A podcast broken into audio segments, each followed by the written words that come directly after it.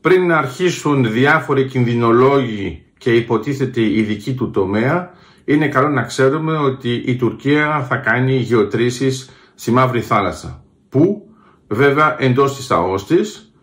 σε ποιο πλαίσιο, μέσω της οριοθέτησης που έχει κάνει ήδη με την πρώην Σοβιετική Ένωση αλλά και με την Βουλγαρία στην περιοχή, άρα είναι εντελώς σε ένα δικό της πλαίσιο.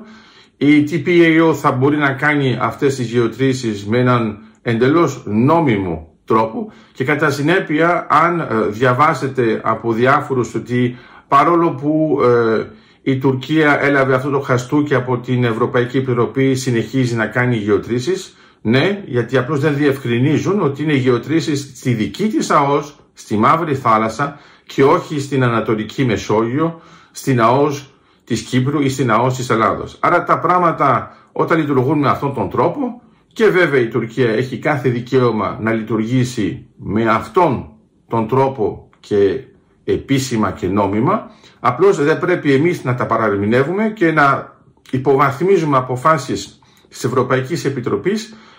εναντίον της Τουρκίας, γιατί είναι πολύ απλό. Αυτές οι αποφάσεις λειτουργούν μόνο και μόνο όταν η Τουρκία κάνει μια παρανομία. Όταν είναι εντός της αόζης, εντός των ορίων της